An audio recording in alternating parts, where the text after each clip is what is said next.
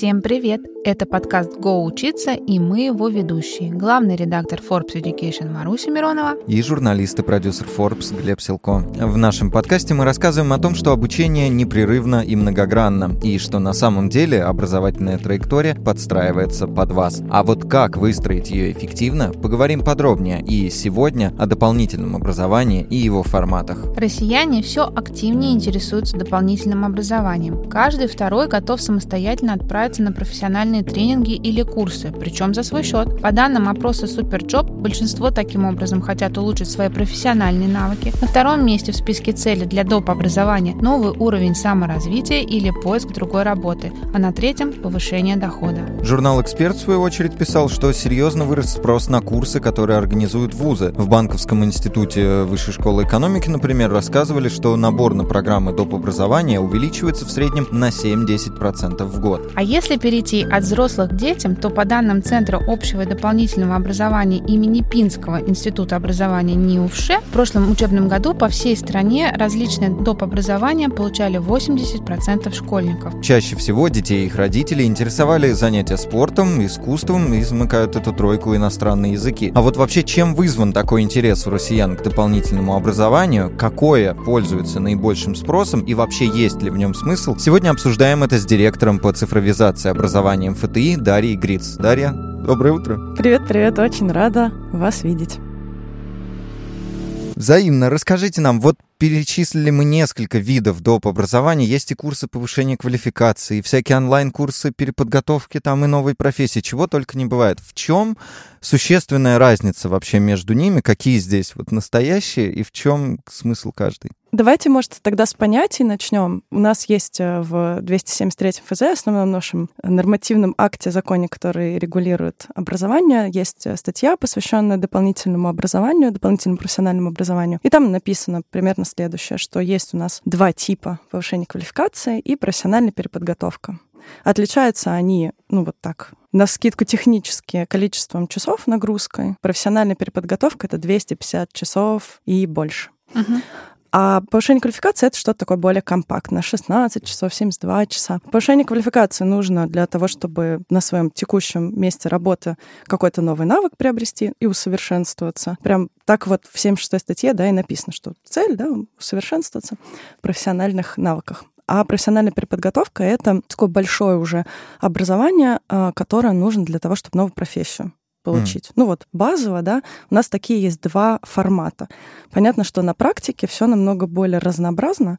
Там уже есть и действительно какие-то курсы, и то, что не укладывается вот в эти два основных понятия. И есть вообще отдельный пласт, э, дополнительное образование, дополнительная квалификация, то, что не обязательно посвящено профессиональному развитию, а, например, может быть связано с саморазвитием, спортом, uh-huh. искусством. А в чем тогда разница между вот этими двумя типами и всеми остальными? Если есть ФЗ, то значит там выдается какой-то, может быть, диплом, там что-то такое государственного образца, и в этом как бы весь смысл. В этом тоже действительно выдается то есть ты получаешь такую красивую зеленую бумажку А4, на которой написано, что вот тебе присваивается квалификация. Во-вторых, дополнительное образование, оно не обязательно связано с профессией. Вот если, наверное, содержательно, то это основная разница. Ведь э, когда человек идет заниматься футболом или лепкой, он не связывает с этим свою профессиональную траекторию обычно. А вот давайте поподробнее поговорим как раз про эти курсы. Скажите, пожалуйста, как среди этого множества а, выбрать э, те, которые принесут пользу все-таки, а, да, и содержанием, и программой, и результатом, от тех, которые там ради денег созданы, грубо говоря, да, на потоковой системе. Смотреть ли нужно на преподавателей, смотреть ли нужно на количество часов, смотреть ли нужно на формат обучения или еще на что-то? Ну, короткий ответ — да. Нужно на все это смотреть. Из чего складывается содержание образования? Как мы вообще, вот если мы так задумаемся, а что обеспечивает э, качество образовательной программы? Ну, первый ответ традиционный — это эксперты носители непосредственно да, вот, знания в этой сфере, которые занимаются этим, они тебе придут и могут рассказать, да, как там все устроено, что нужно уметь, как это делать. Поэтому, конечно, важно, кто в этой программе непосредственно участвует, кто ее разрабатывал. И эти программы, они традиционно, я думаю, да, пользуются спросом и доверием они пользуются. То есть, я думаю, вы часто встречаете, так вот, без рекламы, но, там, например, в продуктовом менеджменте чаще всего курсы авторские. То есть, вы есть CPO, да, Chief Product Officer какой-нибудь компании, не знаю, тоже не будем называть, но в какой-нибудь компании, где хорошо все с технологиями. И вы понимаете, что если этот человек делает курс, ну, кажется, он в этом что-то понимает, да, у него есть кейсы, он может с тобой этой практикой поделиться. То же самое в науке, да, если вот э, в университете ты знаешь, все хорошо, там есть крутые научные лаборатории, то если человек, который ведущий специалист в этой сфере, каком-нибудь, не знаю, ройном интеллекте, э, то ну, наверное, он тебе расскажет, да, что-то очень важное. Это первое. Второе, на что стоит обращать внимание, это в целом подход. То есть не всегда человек, который носитель экспертизы, может ее ну, отчуждать, да, и превращать ее в образовательный контент. Иногда это вообще очень усложнено. И в этом смысле помогает система разделения труда из продюсеров, методистов, людей, которые работают над образовательным дизайном программы, если есть такая команда, они могут э, с экспертами да, собрать образовательный продукт, подобрать там, формат обучения, темп обучения, настроить доступность его для того, чтобы вам там, было комфортно. В целом, у нас не так много э, компаний образовательных, которые делают, ну вот, да, прям много разных программ и так далее. В принципе, можно просто вот наведя на резкость на эти там 10 компаний, примерно понять, какое у тебя есть, э, какое количество вариантов у тебя есть, куда пойти. Ну и третье, мне кажется, важно в любом случае вот, ну, у каждого своя рутина жизни. Когда мы говорим про образование для взрослых, мы понимаем, что такое образование должно встроиться в твою рутину. Но не может оно э, переломать все у тебя там в жизни, да, и ты просто не сможешь учиться в конечном счете, ты это дело бросишь. Поэтому важно посмотреть, насколько это вот встраивается в твою жизнь, насколько с точки зрения сервиса тебе это подходит. Поэтому, насколько я знаю, везде есть э, какой-то пробный период, да, там где-то демо-день, где-то есть там первая там, часть обучения, которая тебе дается бесплатно, ты можешь поучиться, понять, насколько это для тебя работает. Вот в целом, я думаю, что такие вот основные три критерия. Понятно, на него можно и нормативный критерий наложить. Если у образовательной организации есть лицензия да, на ведение этой деятельности, ну, значит, э, эти ребята серьезно настроены, потому что получить лицензию нужно через много обручей прыгнуть.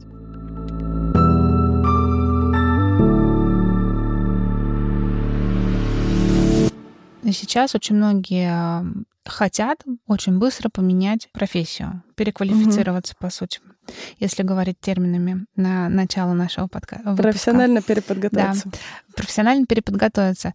А реально ли это сделать, например, за три месяца, за шесть месяцев, взять и получить новую профессию и стать востребованным специалистом? Или все таки это из области фантастики и есть еще какие-то подводные камни в подобных курсах? Ну, здесь э, две части. Во-первых, давайте попробуем прикинуть, три месяца это много или мало. Потому что кажется, что вроде три месяца это не очень много, особенно если это лето. Ну, когда вы говорите еще о часах, это тоже, наверное, надо учитывать, да? То да. есть сколько часов э, в этих трех месяцах вы будете учиться? Вот давайте прикинем, да, профессиональная переподготовка начинается от 250 часов. Обычно эти 250 часов растягивают на 6-10 месяцев. Угу. Опять же, по причине того, что это нужно встроить обычно в жизнь, в которой уже есть семья, работа и так далее. Но если мы чисто математически к этому подойдем, то получится, что 250 академических часов — это там порядка 32 э, дней рабочих. Если мы хотя бы в воскресенье себе дадим отдыху, то получится, что где-то там за полтора месяца, э, если ты все время, да, каждый рабочий день, еще субботу учишься, то, пожалуйста, там за полтора месяца это, это все умещается. Вопрос, насколько это реалистично. Кажется, что не очень. Не очень можно в таком темпе учиться. Ну и мозг, как бы, скорее всего, не справится с такой нагрузкой. Поэтому, да, мы там наверное, имеет смысл говорить о том, что такое, такая нагрузка ее скорее там в 3-5 месяцев лучше умещать. Это как бы одна сторона вопроса. Теперь вторая сторона вопроса. Все-таки разные профессии, они подразумевают разный там набор компетенций. Вот и еще важно, с какой точки ты стартуешь. Вот, условно говоря, хочешь ты стать дизайнером э, сайтов на там тильде. Ну, если ты там, у тебя есть какие-то уже базовые представления о том, как работать, ну, в принципе, да, у тебя есть там базовая компьютерная грамотность, у тебя есть какой-то опыт в смысле дизайна, какая-то насмотренность, ты можешь, конечно, освоить эту профессию uh-huh. за три месяца легко. Но я вот, например, не умею, мне очень тяжело это все делать, у меня нет для этого глаза. Я очень сомневаюсь, что я освою это за три месяца. То есть с чего ты стартуешь? То же самое разные профессии, например, в маркетинге э, современном, в диджитальном, работа с э, инструментами таргетинга, с трафиком, с перформансом. Если ты уже, у тебя есть опыт в маркетинге и продажах, конечно, ты освоишь это за там, несколько месяцев. Но если ты ничего никогда про это дело не знал, наверное, тебе будет довольно трудно. Вот такой ответ, да, нужно это соизмерить э, с тем, в какой точке ты находишься. Но определенно есть профессии, да, которые можно научиться довольно быстро, и обычно эта компания как раз их и предлагают в качестве входа в новую сферу. Тестировщик, например. Угу. А вот из вашего ответа я слышу, что, в принципе, еще хорошо бы, если бы эти компании, которые занимаются обучением, давали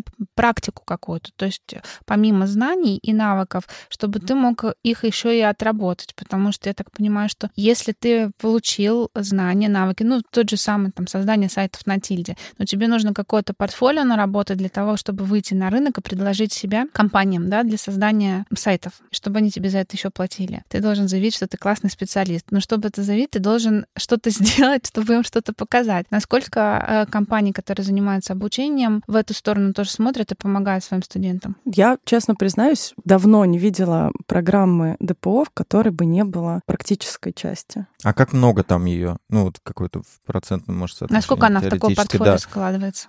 Ну, давайте так, по моим ощущениям, да, вот если я сейчас перебираю в голове, я много разных программ таких вижу, но это там от 30 до 70 процентов времени это занимает непосредственно mm. попытки, да, вот уже что-то создать самому. Mm-hmm. И это абсолютно нормально, потому что, вот как, да, я уже сказала, чаще всего связано, там, особенно повышение квалификации, оно же связано не с тем, что ты совершенно новую э, пытаешься сферу освоить, а она связана с тем, что, скорее всего, инструмент какой-то новый появился, да, в сфере, и тебе нужно научиться с ним работать. И в этом смысле образовательные компании делают практическую часть не только потому, что они очень добросовестные, хотя и это тоже, и болеют за людей, но и потому, что если ты не в связке с отраслью и не знаешь, что они там делают, и не привлекаешь их к этой работе, ты, скорее всего, не сможешь вообще понять, чему людей нужно научить. Поэтому это такая вот трю треугольничек, да, такая система из человека, студента, из образовательной компании, из компании, ну или там сферы, да, отрасли. Uh-huh популярно-массовый сегмент — это онлайн-курсы, которых вот как раз множество на тему IT, на тему каких-то креативных индустрий. А насколько здесь онлайн а, принципиален или не принципиален, как далеко мы в этом ушли, потому что эти курсы, по ним до сих пор, вот сколько они существуют, ведутся споры. Кто-то проходит их пачками, кто-то люто ненавидит и не понимает вообще, зачем это нужно. Вот э, как вам кажется? Ну, смотрите, онлайн — это всего лишь медиа, да, это средство, это не, там, не самоцель, это не обязательное условие. Дальше, как и у любого абсолютно инструмента, у него есть диапазон применимости, да, есть ограничения. Но вот, например, мы в своей работе подходим так. Если сама деятельность профессиональная возможна в онлайне, значит, и учить можно в онлайне. Поэтому там IT, аналитики данных применительно в разной сфере. Нормально, можно. Но если ты занимаешься экспериментальной физикой, мокрой биологией и так далее, ну, кажется, или там психологическими тренингами и веревочным курсом для людей, ну, кажется, что это не очень, очень не очень получится, да. Онлайн сделать. Поэтому это вот как бы один ответ на вопрос, да, диапазон применимости. Вторая часть ответа связана с тем, что вот э, есть такая мне кажется, есть такое как бы когнитивное такое искажение, что мы склонны сравнивать, э, когда мы что-то хотим сравнить, да, мы часто берем худшее проявление одного явления и лучшее проявление другого, и пытаемся их сравнить, да. То есть мы, как говорим, когда про, например, университетское образование э, или очное образование, мы себя представляем, ну, как бы вот самый самый сок, вот, да, все, все замечательно. А потом мы берем онлайн и берем самое худшее что-нибудь, что ужасное, какое-то плохого качества, что обязательно что-то кто-то мямлил. Как вы нас хорошо знаете. Да, и значит, и понятно. Можно и наоборот. Чувствую вот... себя неуютно. Да. Э, и получается, что, ну, как сравнение, конечно, не, не проходит. Просто, ну, именно по, по исследовательским основаниям не получается делать его. Поэтому нужно как бы отличить сначала онлайн здорового человека от онлайн-курильщика, а потом mm-hmm. строить э, построение. Вот, для онлайн-курильщика есть, например, очень распространенная статистика, которую часто любят приводить, что доходимость по онлайн-курсам составляет 4%. Вот я хотела как раз спросить. Да, да, да, да что, ну, как бы никто и не доучивается. Даже совсем. те, кто пачками учится, да, не, не доучиваются. И там бывает, подводят под это раз. Например, кто-то говорит, ну, это потому что очень мало кто способен к самообучению, это сложно. Вот кто-то говорит, да потому что это формат просто такой, он не годится. Ну, разные могут быть, в общем, мнения. Я опять вернусь, да, к своему тезису про диапазон применимости, но еще вот как бы вопрос такой.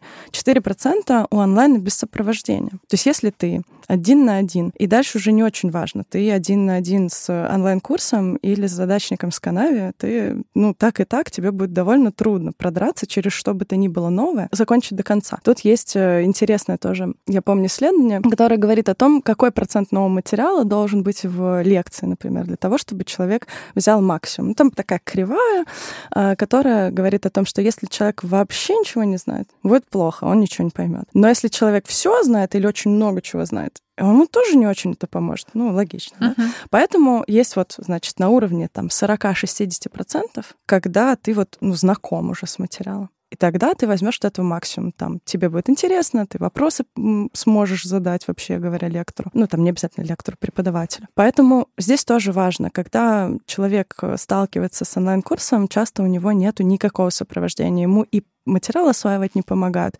и организационно ему не помогают на этой траектории. И тут вообще ничего удивительного нет, что люди не могут сами это доделать до конца. А проблема не в онлайне. Просто массово сделать возможным для людей самостоятельно учиться, это вот онлайн нам дал, там, курсеры в частности, uh-huh. да. Uh-huh.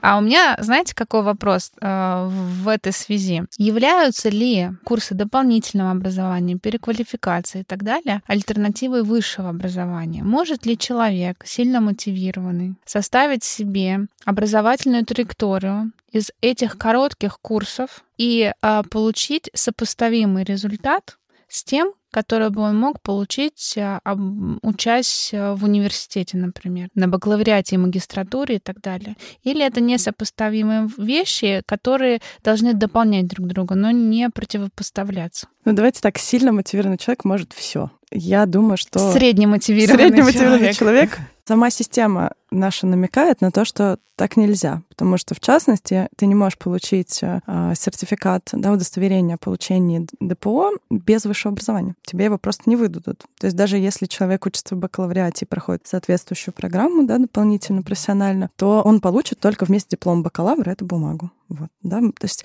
это дополнительное по отношению к высшему, uh-huh. да, основному высшему образованию. Это вот нормативная сторона вопроса, содержательная сторона вопроса, мое мнение тоже нет. И я помню, может, вы тоже помните, был такое классное, больше десяти лет шло, э, шел проект Высшей школы экономики, назывался «Мониторинг экономики и образования». Там было много-много разных исследований. И, в частности, людей тоже спрашивали, насколько они считают важным вклад основного образования в их развитие и дополнительного. И там подавляющее большинство говорят, что да, конечно, основное. То есть и там некоторое восприятие, ощущение людей через эту систему прошедших тоже нам говорит о том, что все таки нельзя их сопоставлять. Ну и я как там практик как человек, который собирает образовательные программы, тоже скорее скажу, что нет, потому что если мы говорим о сложных э, наукоемких отраслях, то ты не можешь, к сожалению, заменить э, образование, которое ты получаешь в университете, каким-то количеством курсов. Больше того я скажу, невозможно в целом даже за 4 там, или 6 лет, например, получить крутого математика или физика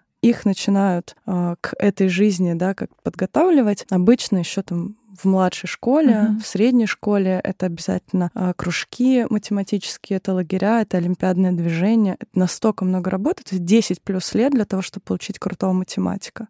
Понятно, что нам, наверное, не нужны там десятки тысяч крутых математиков. Есть профессии, которые куда быстрее можно освоить, выйти в рынок и так далее. Дальше все вот зависит от амбиций и целеполагания. Но определенно, ну, подождите, а вот и на самом деле вообще я придумала простой ответ на этот вопрос. А вы бы пошли лечиться к врачу, у которого которого есть много зеленых бумажек, но нет высшего образования.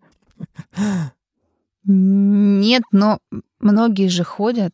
Э, мы не говорим, например, про врача общей практики, но есть смежные отрасли, где у людей нет образования, есть какие-то красивые бумажки в рамочках, ну, косметологи вот около них, и люди к ним приходят и думают, что этого достаточно. Вот я так ну вот витьевато отвечу. Да, да, да. Но я думаю, что в целом, если там вопрос идет о какой-то полостной операции, то мы все бы хотели, чтобы человек э, там, прошел и ординатуру, и интернатуру, и имел опыт. И вот, то есть та система, которая нам обещает, что медицинский там, врач да, или медицинский работник, он будет квалифицирован для своей очень-очень сложной профессии, в том числе психологически сложной. Э, в этом смысле, конечно, вот есть система специально придуманная для того, чтобы люди в итоге могли осваивать сложные профессии. И вообще сложные отрасли знания. Не, на самом деле это сильно больше, чем профессия. Но здесь бы я хотела сказать, что, наверное, любая профессия, она все равно так или иначе сложная, даже если кажется легкой. То есть вы ну, достаточно глобальные примеры приводите математики, физики, э, хирурги, да. Но я думаю, что даже если мы говорим э, про продукт-менеджеров, про маркетологов. Вот сейчас супер э, востребованы, да, эти курсы. Кажется, что ты там три месяца и вот прекрасный специалист. Нет, то есть там есть э, какие-то подводные камни, которые все равно ты должен освоить, опыт, который ты должен пройти, получить, и только тогда стать специалистом. И вот про это не стоит забывать даже в тех профессиях, которые кажутся не такими сложными, да, для освоения. А вот я согласна полностью. Более того, мне кажется, здесь могут быть просто разные разные подходы да, в этих областях. То есть если ты хочешь э, получить, даже вот там на примере самого, наверное, популярного сейчас тренда дисциплинарного аналитика данных, uh-huh. который применяется к разным отраслям, получаются новые, да, там программы образовательные, новые там сферы деятельности, могут быть разные подходы. Ты можешь какой-то один инструмент освоить на там относительно короткой программе и встроиться в какую-то существующую систему и там вот, значит, работать специалистом. Это вот для этого даже специальный есть термин подготовка кадров. Значит, что у тебя уже есть система, в ней есть какая-то вот лакуна, дырочка, туда можно встроиться и там работать. Uh-huh. А, и это подготовка. А образование — это то, куда ты пойдешь для того, чтобы получить задел uh-huh. на несколько лет вперед. Будет сфера меняться, и ты будешь вместе с ней меняться да, у тебя будет фундамент для того, чтобы дальше развиваться, осваивать и так далее, двигаться. Вот я думаю, что, соответственно, если у нас там задача быстро-быстро сейчас найти работу, выйти и, значит, быть востребованным и так далее, вот для этого есть как раз наша система подготовки кадров, доп. образования профессиональное и так далее. Если все таки ты понимаешь, что ты хочешь инвестировать в то, что там еще там 5 лет у тебя есть э, зазор, там 7 лет, и у тебя будут инструменты для того, чтобы дальше развиваться, определенно ты идешь получать высшее образование, магистратуру. Угу. Ну, по всему выходит, что дополнительное образование, вот а, разгадка кроется в самом названии, должно скорее быть дополнительным, как ни странно. И мы в основном говорим о профессиональном доп. образовании, а если больше вот куда-то в сторону саморазвития и некая универсальность, существует ли какое-то, какие-то допы, которые всегда любому в целом пригодятся, и можно, можно идти там качать такие скиллы. Ну, наверное, здесь про soft skills какие-то. Или здесь все равно нужна такая задача, которая бы тебя сильно мотивировала? Профессионально? Ой, сложный вопрос. Ну, по поводу soft skills, давайте так, это вот навыки, э, я как понимаю, да, там навык э, самоопределения, саморазмещения, да, самодисциплины, такого рода вещи. На мой взгляд, они не ставятся отдельно, то есть их просто невозможно отчуждать, превращать в какой-то образовательный продукт. И вот сейчас мы в вакууме научим тебя, значит, там, самоопределению, да, или там работе в команде, то есть там саморазмещению, взаимодействию с другими людьми.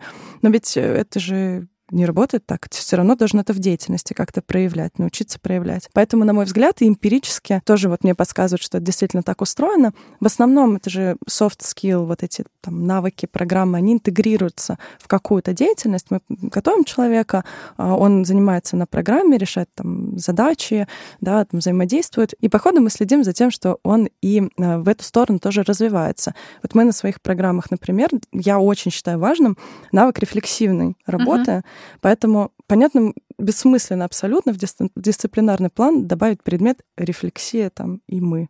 А, но, но при этом ты можешь, а, и мы это делаем, да, после, там, например, а, хакатонов, после того, как люди работали в команде какое-то время, после того, как они получили обратную связь, результаты относительно других команд, у них есть, значит, рефлексивные дальше слой, когда они начинают обсуждать сначала там свою роль, каждого их свой вклад, как это повлияло на работу команды и так далее. Ставит ли это навык рефлексии? Ну, конечно, в каком-то приближении да. Имеет ли это смысл выносить как отдельный предмет? Ну, тоже очевидно, что нет. Поэтому здесь вот я скажу, что кажется, что в вакууме софт-скиллы просто сами по себе наверное, это, ну, на мой взгляд, это, наверное, не самый перспективный путь. То есть, опять-таки, получается, что если ты где-то работаешь, и у тебя есть проблемы взаимодействия с командой, то есть ты понимаешь, что у тебя что-то не то с коммуникацией, ты ставишь себе задачу, что я хочу этот мягкий, гибкий навык, этот soft skill, да,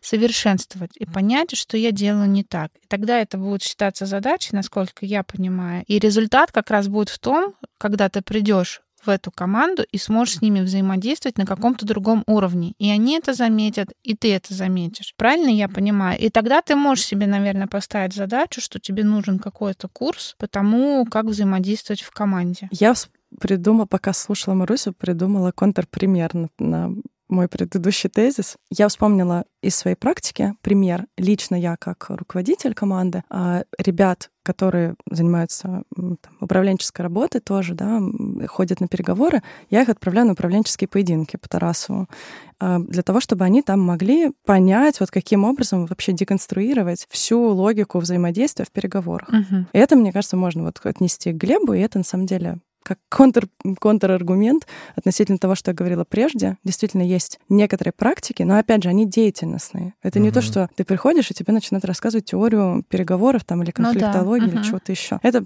практическая абсолютно вещь. Вот, наверное, на таком уровне действительно можно идти и развивать софт-скиллы.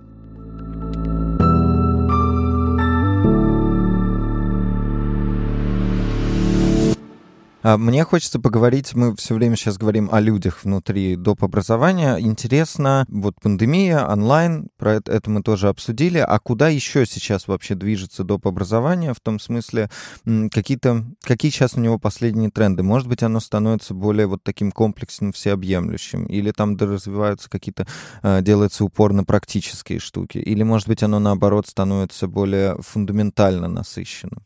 А, то есть по похожим в сторону вузовского. Что сейчас с ним вообще происходит? Потому что тема-то становится все популярнее и популярнее. И вот как, как доп. образование отвечает на этот вызов? Вот мне кажется важным сейчас остановиться и подумать, как мы вообще рассуждаем да, о дополнительном образовании, дополнительном профессиональном. Мы о нем рассуждаем сейчас вот просто в разговоре, как о явлении природы. Ну, то есть вот что-то, значит, оно само становится популярнее или оно вот само как-то развивается куда-то. Ну, конечно, в реальности это не так. Зачем и кому нужно доп. образование? А, я вот когда об этом размышляю, поэтому много может быть ответов. Там людям нужно для того, я не знаю, работодателям для этого. Но по факту, вот смотрите, какая логика, зачем вообще говоря кому-то повышать квалификацию? Или кому-то повышать, делать ну, переподготовку профессиональную. Ну, на мой взгляд, это нужно для того, чтобы решить довольно остро стоящую у нас в стране проблему. Вот у нас, как бы у всех стран есть свои особенности, у нас тоже есть своя особенность. Она звучит так. С одной стороны, у нас очень маленькое население, Uh-huh. Очень маленькая, для, особенно для такой территории. А с другой стороны, с низкой производительность труда. Вот там, если посмотреть статистику стран ОСР, мы там, при том, что есть страны, у которых под 100 показатель, метрика там ВВП на душу населения в час работы. Uh-huh. И мы, у нас там 26 типа показатель. А есть там Ирландия, Люксембург, которых там под 100. И понятно, там, окей, скандинавские страны, какие-нибудь европейские страны, которые нас обгоняют, можно там объяснить это как-то. Но вот я, например, не знаю, почему Турция нас обгоняет или Чили. Для меня это не очевидно. Но в общем и целом у нас невысокий показатель. Средний там 54, у нас вот 26, да, то есть там практически в два раза отставание от среднего. И вот у тебя мало людей и низкая производительность труда. Но кажется, для того, чтобы что что-то вообще работало, нужно работать над тем, как бы, чтобы повышать производительность труда. Производительность труда, она складывается как раз вот из там самодисциплины, некоторых норм профессиональной этики, а, привычки, да, к тому, как работать. И на эту тему я вообще могу э, грустно распространяться часами. А с другой стороны, можно э, работать над тем, что люди просто лучше знают, например, как устроены инструменты, техника современная, и они придут, и они не потратят, там, не знаю, полгода на то, чтобы разобраться, что происходит, а разберутся, ну, вот там буквально за какое-то небольшое время да, и начнут приносить пользу. Например, то, что сейчас принято называть э, там, нулевым анбордингом. Пришел, и сразу начал приносить пользу всем. Вот. Поэтому это, это, эта сфера да, становится более популярна, потому что рост сложности общества технологий, наукоемких отраслей, все большая важность их для того, чтобы иметь конкурентоспособную экономику. Она давит и говорит, супер, хорошо, что есть много людей с фундаментальным крутым образованием, но поскольку мир меняется, нам нужно придумать систему, которая будет людям вот докидывать, да, доращивать навыки с учетом изменяющегося ландшафта. Именно поэтому, на мой взгляд, и развивается эта сфера. Но только если мы посмотрим, например, там данные, которые сейчас есть о, о типах ДПО, там темах, которые востребованы, востребовано. Это в основном переподготовка, вход в новую профессию. Ну, uh-huh. вот Маруся зачитывала в начале подкаста эту информацию там, от Суперджоба. То есть люди связывают получение ДПО с э, тем, что у них появятся новые возможности в карьере, вплоть до прям uh-huh. выхода в новую профессию. Если мы посмотрим буквально 15-16 года статистику, люди в основном получают э, там повышение... Во-первых,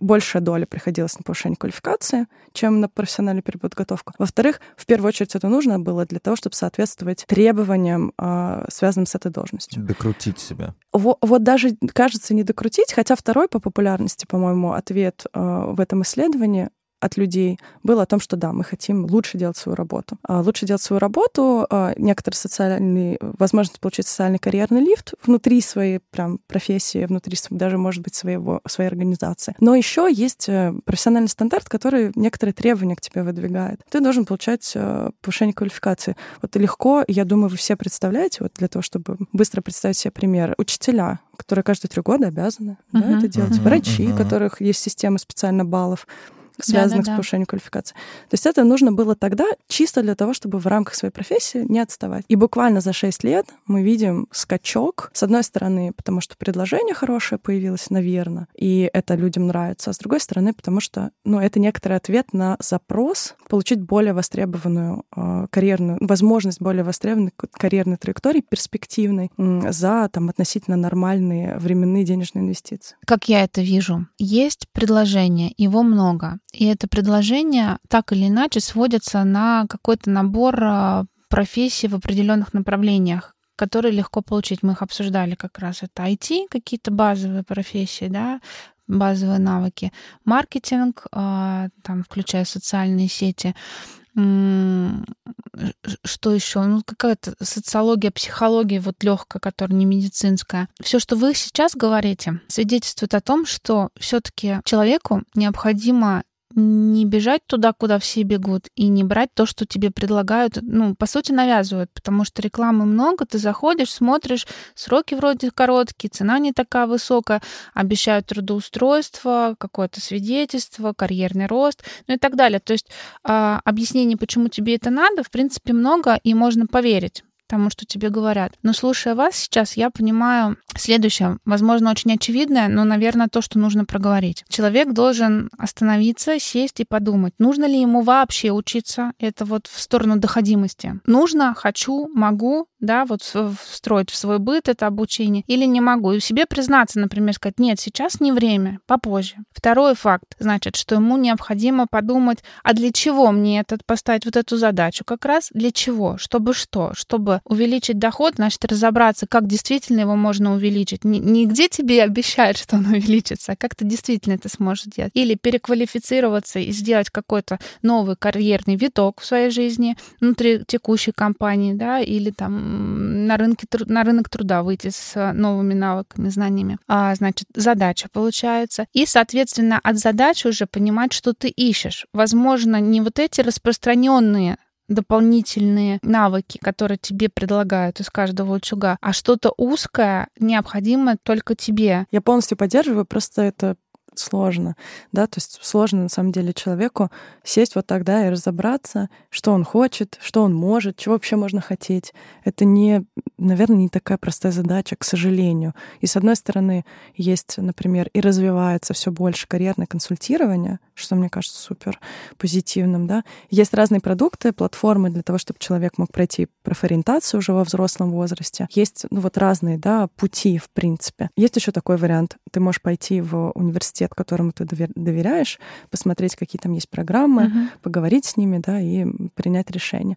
Но в целом если вдруг у вас есть возможность э, и мощь для того, чтобы сначала разобраться немного в себе, что может, что хочется, то это очень здорово. Но, в принципе, много кто готов с этим помогать. Вот я могу сказать, что на нашем примере у нас есть э, сейчас э, к вопросу про онлайн несколько, мы запускаем в этом году несколько онлайн-магистратур полностью, связанных с анализом данных. И там такая ситуация, что там есть одна ну, такая флагманская чисто анализ данных, а есть анализ данных в сфере. И вот мы видим, что люди, которые приходят на анализ данных в сфере, они вот эту работу в основном проделали. Mm. Потому что они поняли, почему они туда хотят. Их людей меньше примерно в пять раз, uh-huh. чем те, кто идут на основную. Потому что, по сути, когда люди идут на, на программу в целом, посвященную анализу данных, они э, ну, понимают, что у них будет возможность чуть попозже разобраться и выбрать. А, и мы в этом им там всячески стараемся помочь. А, и часто после вот этих разговоров а, с нашими консультантами люди переходят на какую-то сферу конкретную.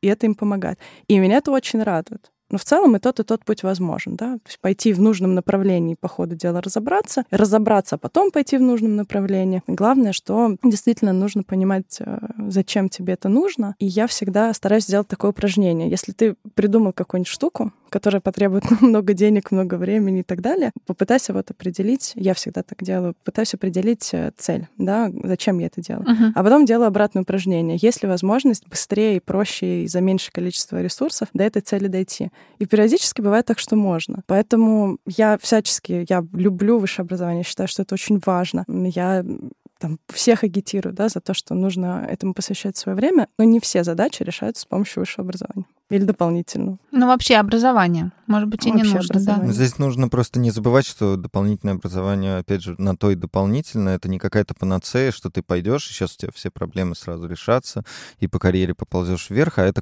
просто комплексная история. Все, ты, твоя карьера, твоя траектория, твое образование, которое к этому прикладывается. И исходя из этого, это вот тот один кирпич в твоем вот этом огромном доме. Об этом нужно просто помнить. И тогда вот как раз применяя это упражнение, можно будет понять немножко немножко лучше разобраться в себе. Каждый наш выпуск открывает все новые грани и образования, и карьеры, но каждый раз мы приходим к двум понятиям — задача и цель. Невозможно бежать, сломя голову куда-то и прибежать... Нет, наверное, возможно все таки но это вот один случай из ста будет, когда ты бежишь не знаешь куда, со скоростью света и надеешься прийти в какую-то ту точку, а, где будет рай земной, и у тебя будет все прекрасно. Лучше всего всего останавливаться, думать, куда вы бежите, с какой скоростью вы бежите, с кем вы бежите и зачем вы бежите. Возможно, не стоит бегать вообще. Может быть, лучше стоять на месте или вернуться даже на пару шагов назад для того, чтобы просто осознать, зачем вы предпринимаете какие-либо действия, связанные с вашим образованием или карьерой. Еще больше задумываться, если это связано с образованием и карьерой ваших детей. Думайте, взвешивайте, планируйте планируйте, рефлексируйте, как сказала Дарья, ставьте задачи, цели и ищите пути их достижения наиболее оптимальные. Не самые быстрые, не самые дешевые, а те, которые принесут наибольший эффект. И только потом уже го учиться, если, конечно, речь не о том, чтобы послушать наш подкаст. Абсолютно верно. Спасибо большое, Спасибо, Дарья. Дарья. Спасибо большое.